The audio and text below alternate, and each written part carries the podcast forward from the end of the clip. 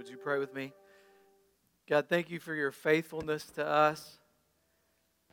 No matter what we face in this life, God, whether good or bad, the challenging circumstances, or God, where we feel like we are being very blessed in certain moments, God, we know that you are faithful to us. We trust you.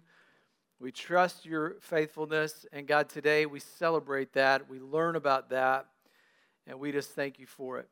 We pray this together in Jesus' name. Amen. Well, today we are talking about the fruit of the Spirit still, and we are in this characteristic of God called the faithfulness of God. Love is uh, the Spirit uh, of God is love and joy and peace and goodness and faithfulness.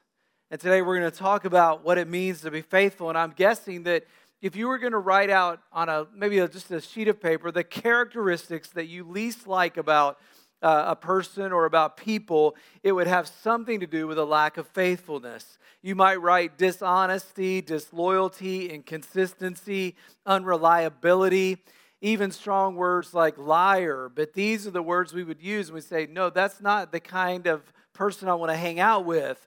But if you were to write words like stable, secure, reliable, someone who is consistent, those would be the kind of words that we like to elevate and talk about uh, when we talk about somebody who is so steadfast, somebody that we admire. And I know that today it seems like faithfulness is hard to find, but it's not just today. In the Bible, in Proverbs chapter 20, verse 6, Solomon says, Many will say they are loyal friends, but who can find one that is really faithful? In other words, it's an endangered species. It's hard to find somebody who's very faithful. And today, it seems like in our culture, it's more and more difficult to find somebody who's been at the same company for years and years, or a company that has been uh, faithful to their employee for years and years. Or, or it's harder to find somebody who's been married 30, 40, 50 years, or it's harder to find somebody who's had a lifelong uh, friend. And the word faithful in the Bible in the Old Testament really did mean uh, trustworthy, steadfast, sure, honest, secure, rock solid. In the New Testament, the word uh, in the Greek means that they are really true, that they are, it's reality. And so when you put those two ideas together, you get this concept of the faithfulness of God, that He is completely, authentically, totally reliable and trustworthy. And all the through the scripture, this is a word that is used to describe the character of our God. That he is steadfast, that he is faithful. He's the real deal. You can trust in him. So let me give you a key truth as we start today, and that is that faithfulness is rooted in the believability of God. We all want to say, Yes, I believe in God. I believe that there is a God. I believe He created us. I believe He sustains us. But what we're talking about today is that not just that I believe in God as an entity, but I believe in the believability of God. I believe that He is faithful. I believe that He is trustworthy. I know that I can stand on His promises through all my life, through all my generations, through all of these times. I can see that God has been faithful. And even though I don't always understand God's plan, I don't always get where He's going, in the end of the day, when I look back on it, I go, yep, God was faithful and I trust in the faithfulness of God. So faithfulness is rooted in our belief in the believability of God, that He is trustworthy. David, the psalmist, writes, I will sing of the Lord's great love forever. With my mouth, I will make known your faithfulness, known to all generations. I will declare that your love stands firm forever, that you have established your faithfulness in heaven itself. That God was faithful well before earth. He was faithful in the heavens above. God was already faithful. It is in his character, it is he, who he is. And that's good news. He is infinitely faithful, he is eternally faithful, he is enduringly faithful. And if God is that way, then we're to be faithful too.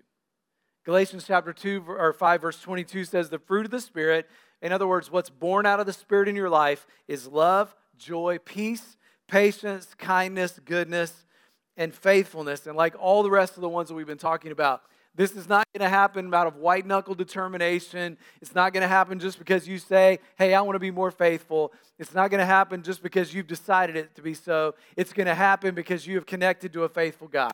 It's going to happen because the Holy Spirit is doing a work in your life. And the more closely associated you are to a faithful God, the more you're going to resemble His faithfulness in your own life.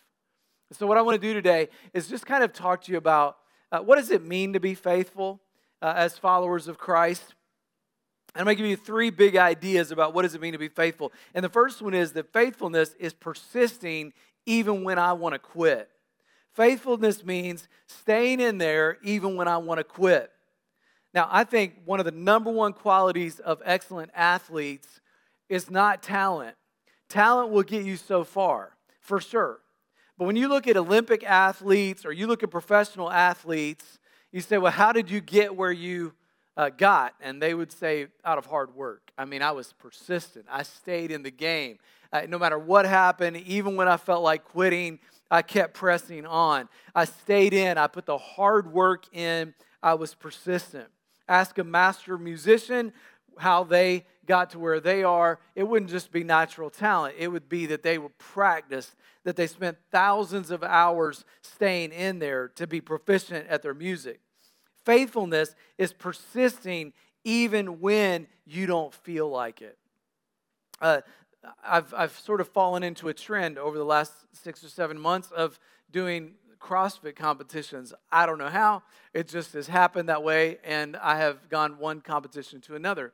Those who have kind of observed me in those competition settings know that at some point in that competition, I'm going to look like I'm dead. I mean, it's just a reality. Okay, let's just be honest. And and usually Paul usually takes a picture of me right about that moment. Actually, to I always get a beautiful picture of me where I'm completely laid out, and it looks like they might have to call the paramedics. And, uh, and, and a few months ago, Kenny and I were in a competition together, and it was really hard competition. And, and there was a moment where we had a little break, and I was literally sitting against the wall after a very hard portion of the competition. And Kenny told me later, he looked at me and was like, I just know that's the moment where I'm not going to say anything. There's no speech needed in this moment. He doesn't need motivation, he just needs to be completely left alone. And uh, that was true. He read me totally right. Don't talk to me, don't touch me, and stay away from me. And when the clock hits zero, I'll be back in the game, okay? Don't worry about that. And one thing that is deep embedded in my heart, literally, whether it be CrossFit or other things, is that I'll be loyal to that team that when it comes my moment, I'll be back in, even though everything in me says, oh man, I could literally die in this moment. I, I might actually need to have, like, you know, in order to come back here in a minute. But, but that, that is something that, that I think that successful people in any venture are those who just say, I don't feel like it right now, but I'm just going to keep going. And so some of you today might say, you know what? I don't feel like today being nice to people. I kind of feel like being a grump. I just want to be a grouch today. Or, or today I don't feel like serving my wife. Or I don't feel like serving my husband. Or I don't feel like helping my kids out today. I, don't, I don't feel like talking to you. I'd rather just go play golf. Some of you have felt that way. I don't feel like showing up to work today. I don't feel like doing my school lessons. And what I've learned is when you don't feel like it, is exactly the time when you should be doing it. And you say, Well, I don't feel like reading the Bible. I don't feel like going to church. I don't feel like praying. That's exactly when you need to do it. And those who are successful are persistent in the moments where you feel like, I just want to quit. I just want to be done. I don't have anything left. There is a commitment factor at play there. And I know that's the opposite of our culture. Our culture says, if it doesn't feel good, just stop doing it. Our culture says if you don't want to do it, just quit. But I've learned that emotions come and go, but commitments and persistence, that's rock solid, that's steadfast. Someone once said that successful people are simply ordinary people who do what the average person doesn't feel like doing. Successful people are simply ordinary people who do what the average person doesn't feel like doing. That's a pretty good definition. And some of you today, you're in that situation. You ready to give up on your marriage? On your or on your uh, on a relationship, maybe boyfriend or girlfriend. Maybe you want to give up on school, it's just too hard. Maybe you're ready to throw in your towel on uh, one of your children that is struggling. Um, maybe you've given up on the idea of, I want to have children because it's too hard. Some of you think your finances are hopeless or your health situation is challenging and and you just want to quit. And what I would say is just allow a faithful God to allow you to continue to be persistent. To do what James writes in James chapter 1 Count it all joy, my brothers, when you meet trials of various kinds, for you know the testing of your faith produces steadfastness. And I have learned that when you're in those pressure situations, when you feel like quitting, when you feel like throwing in the towel, that is when the Holy Spirit does some of his best work in your life. He will give you that small voice that says, Keep going, stay faithful, don't quit, just keep at it. And when you do, God is going to do something great in your life. So, faithfulness is persisting even when I want to quit. And that is true all the way to the end of our life. Uh, Jesus one time said in Revelation, He said that those who are faithful even to the point of death will receive a crown of life.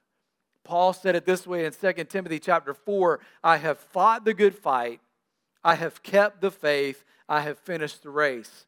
Now there is in store for me a crown of righteousness, which the Lord, the righteous judge, will award to me on that day, but not only to me, to all those who long for his appearing. Faithfulness is persisting even when I don't feel like it, staying in it all the way to the very end. The second thing I would say is faithfulness is keeping my promises even when I feel like bailing on them. It means keeping my promises. There's an honesty component to faithfulness. Numbers 23, verse 19 says, God is not human that he should lie, not a human being that he should change his mind. Does, God, does he speak and then not act? Does he promise and not fulfill? In other words, we're imperfect. Every person in here is imperfect. Every person in here has broken promises. Every person in here at some point has been unreliable. But God says, if you want to be faithful, you have to be trustworthy. You have to keep your promises. David echoed that in Psalm 145, where he said, The Lord is trustworthy in all his promises, faithful in all he does. Any of you guys ever uh, built a house? You ever work with some construction guys? Nothing against construction guys, but anybody ever done that? And you ever been told, hey, I'll be there on Tuesday at 3 o'clock? And you're like, I'm here Tuesday at 3 o'clock, and you aren't here. Did I get it wrong? Did you get it wrong? What happened? Hey, and the first message you give is, did we miscommunicate or what? And then it's another day.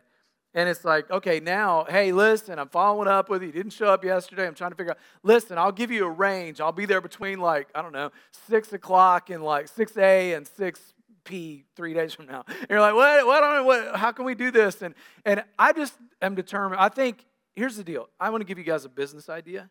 Those of you who want to go into construction, just create a slogan that says, just put it on your truck. We show up. That's it. Just put it on your truck right now. We show up. And if you put that, you're going to be a multimillionaire. We show up. I don't do you know how to do it? No, I don't know how to do it, but I show up on time. Great. You're in. I I I like it. That's all we need. I just think that should be a theme for all of us. Do you show up? Do you keep your promises when you say, "Hey, I'm going to do this?" You follow through on that. Are you trustworthy? Gary Smalley, in his excellent little book called The Hidden Value of a Man, writes of a 40 year old guy during a counseling session that told him about an event that happened 28 years before that was still tearing him up. Listen to what this guy wrote. He said, I was just 12 when my Boy Scout troop planned a father son camp out. I was thrilled and could hardly wait to rush home and give my father all the information. I wanted so much to show him all the things I learned in scouting. I was so proud that he'd go with me. Well, then the Friday of the camp out came, and I had all my gear out on the porch ready to stuff in his car the moment he arrived. We were to meet at a local school at 5 p.m. and carpool to, this, to the campground, but my, my dad didn't get home till 7. I was frantic, but he explained how things had gone wrong at work, and he told me, Don't worry, we could still get up first thing in the morning and join the others. After all, we had a map. Well, I was disappointed, of course, but I decided to make the best of it. First thing in the morning, I was up early. I had everything in his car uh, while it was uh, just getting light and ready for us to catch up with my friends and their fathers at the campground.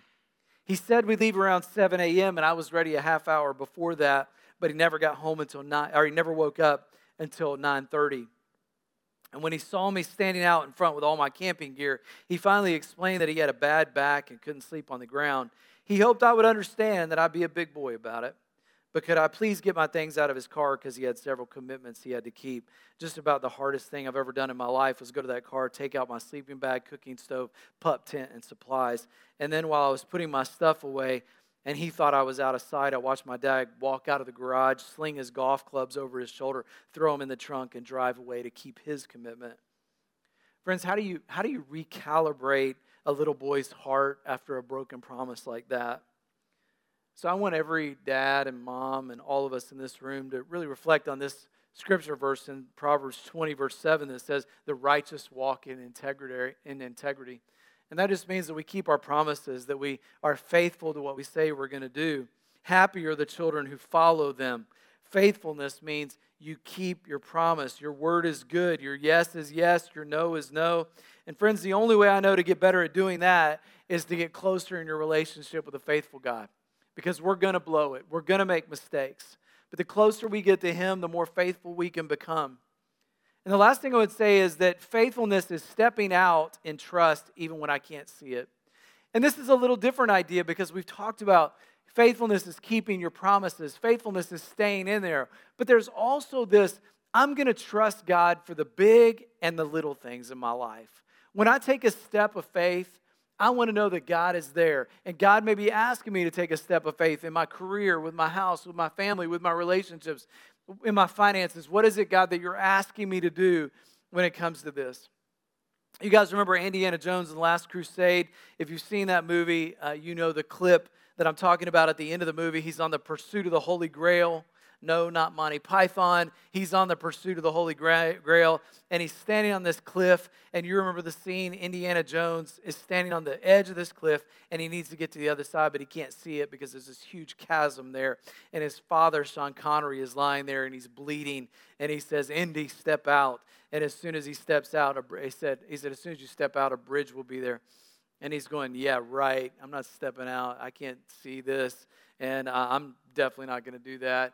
And his dad's like, just trust me, a bridge will be there. And you remember the scene how Indiana Jones is there and he puts his foot up and he sets it down. And the reality was that bridge was there the whole time. He just couldn't see it. And why did he do it? Because his father said, take a step. And friends, I'm learning to live my life in a way where the Heavenly Father says, step out, and I want to trust Him enough to step out. And some of you want all the answers. You want to look at the pros and the cons, the ins and the outs. And that stuff is not bad, but at some point you have to say, God, this is the direction that I see that you're leading, and I want to step out into that. I want to, I want to take a step of faith. I want to take a leap of faith into your promises. And some of you today are thinking, what is the step that God wants me to step out into? I read in uh, USA Today a few years ago about Stephen Trotter and Lisa Harris couple of daredevils who decided that they would go over Niagara Falls in a barrel as a couple. And uh, kind of funny, they I'm like, how do they how are they going to do that? They actually made their barrel out of Kevlar. Um, they had oxygen tanks, and uh, I mean, I guess they were kind of like, let's hey date night, you know, this will be fun. And uh, Let's go over Niagara Falls. If you've ever been to Niagara Falls, you know how crazy it is. The water's just rushing over the side, and uh, and they decided, hey, let's let's do this. And so I'm reading this article with fascination. I'm thinking, okay, uh, how are they going to pull this off? And in fact, once they get in the barrel, how are they going to get in the water? Is my other thought, right? I mean, how are they going to get in there? They're going to get in there together and just be like, okay, scooch, okay, scooch, you know, whatever whatever's going to roll. I mean, how are they going to flip themselves in there? And and uh, anyway, Trotter's brother and some other friends, can you imagine having that job? Picked up the barrel and tossed it in there. I mean, that was their job. That's the job I want, you know? And uh, they tossed them in there and, and they went down uh, Niagara Falls. And the article said that they landed 15 seconds later. 15 seconds. And I just thought about that 15 seconds. How, how crazy and exhilarating would that be in a barrel to go over Niagara Falls for 15 seconds? I'm not recommending it. I'm just saying they did it, and it would be pretty exhilarating. Now, our God is so much more uh, reliable and dependable than an unreliable Niagara Falls, and you could go anywhere in that barrel. But there is something inside of me that just wants to say, I would just love to throw myself into the river, river of God's wisdom. And whenever it's wherever its mighty flow wants to take me, Lord, let it be so. And I want to live my life like that, where it's like, God, I just want to take that step. I want, I want to be in your flow. Wherever the Holy Spirit guides, wherever you lead, that kind of exhilarating life is lived when you take those steps of faith, when you literally don't know what's going to happen ahead. You're just trusting in a faithful God. I'm not talking about stupidity here. I'm not talking about just, just where you're saying, I'm just going to do what I want to do. I'm saying that you feel led, that you have been directed by God in some area of your life. You feel this prodding by God in some area, and you're saying, I don't know, God, if I want to do that or if I can do that. And God's saying, that's where you need to trust me. That's where you need to trust me. If anybody ever wants to know how do you please God, the Bible's very clear in this. There's one way to please God, and that is verse 7 of chapter 11 of Hebrews. It's through faith. It says, without faith, it's impossible to please God because anyone that comes to him must believe that he exists and that he rewards those who earnestly sees, see, uh, seek him. Without faith, it's impossible to please God. And then in chapter 7 of Hebrews, he goes, or chapter 11, he goes through all these individuals, men and women who had faith in God, who did not understand what was going to happen in their next step, but they still took that step. And when they did, and when they went into that river, God just allowed that river to take them in a way that would direct them and lead them and guide them to a greater depth of relationship with Him. And he goes to the story of Noah and he says, Noah, uh, by faith, built a ship in the middle of dry land Think about that. The Bible says it had never even rained before, and yet Noah's going out there telling all of his friends and neighbors, hey, listen, it's going to rain. Trust me. They're like, it's never happened before. I don't even know what you're talking about. He said, listen, a whole lot of water is going to come down from heaven, and I'm building this huge boat. What's a boat? I don't even know, but here we go. And he's building a boat, and can you imagine that? The fear and the trepidation, and yet God said so. And Noah then was in the barrel and in the ark. And later in verse 27 of chapter 11, it says that Moses turned his heel on Egypt and he was indifferent to the king's, to the Pharaoh's blind rage. And he ended up saying, Let my people go. Do whatever you want with me, but I'm trusting a faithful God. And he came to the edge of the sea, and what is he going to do? And God's like, Just trust me. Raise your staff. And he rose his staff, and the sea parted, and he walked through on dry ground. That required faith. And over and over in the Bible, over a thousand different commands in the Bible that when you read them, you think, I can't do that. I don't know how. How is that going to happen? It seems pretty unreasonable or unrealistic. But, guys, listen, that is where you learn to develop faith. It said that Noah had an intimate relationship with God. Why? Because he trusted him.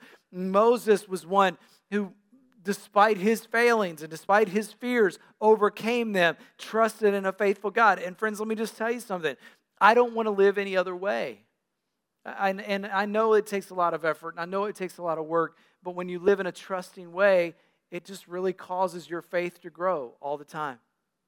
I was talking to my my brother Mark the other day. They've replaced their uh, living room furniture. I said, Where did you get it? He said, La-Z-Boy. I thought to myself, That's an interesting but probably appropriate phrase for like a couch and a recliner. La-Z-Boy. He's, I mean, not him, but people can be lazy and they want to be a La-Z-Boy. It's not worker boy. It's not atta boy. It's not way to go boy. It's not get up boy. It's La-Z-Boy. Just sit in there and just shrink and shrivel up and you could just be lazy all day long. And, uh, and there are people who live like that. Not Mark, but there are people who live like that. And I've just learned I don't want to live like that. I, I want to live in a way that says, at today and forever, the rest of my life, I want to take that journey with God, that journey of faith. Live your life with faithfulness. Live your life with taking those moments where you say, God, I trust you. And some of you today need to trust Him with a first time relationship with Him. You need to trust Him by saying, I need to make sure that I'm right with God. I believe that Jesus is the Christ, the Son of the living God, and I'm going to take a step of faith. Some of you need to take a step of faith by being baptized and say, I know I'm not perfect, but I trust a God who is, and you need to make that step. Some of you are thinking about a career change. Some of you are thinking about uh, a relationship that you're dealing with and whether or not you should stay in it or not. And I'm just saying that we serve a faithful God. Stay persistent. When life is tough, keep trusting. When life is difficult, keep walking toward God. Years ago, my dad uh, was leading Mason Christian Village over here, and he had a professor from Cincinnati Christian University that was then now retired but lived at the home, a very respected uh, man. And my dad asked him one time, he said, Professor, how do we know the will of God? Everybody wants to know that. How do we know the will of God?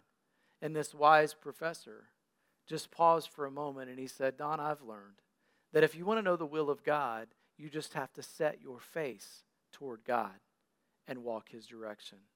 And I thought that was such a good idea that when you just set your face toward God, you do the things that God wants you to do, and you walk in that direction, what happens is God lights your path. And that's what Psalm tells us that his word is like a lamp to our feet. It's not a, it's not a beam, it's not a, a, a glowing light that like overshadows everything. It just simply, the Bible says, lights your step. And I think the reason it does that is because it requires you to take another step of faith.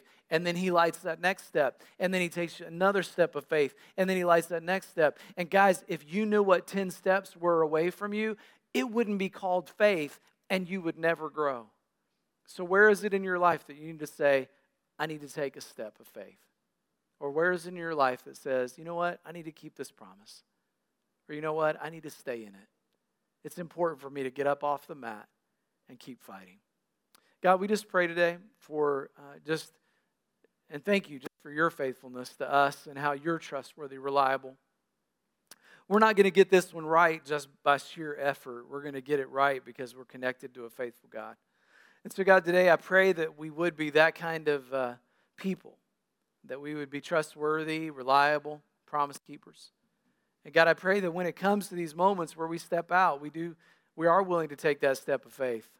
We're willing to literally be um, immersed in the flow of the Holy Spirit.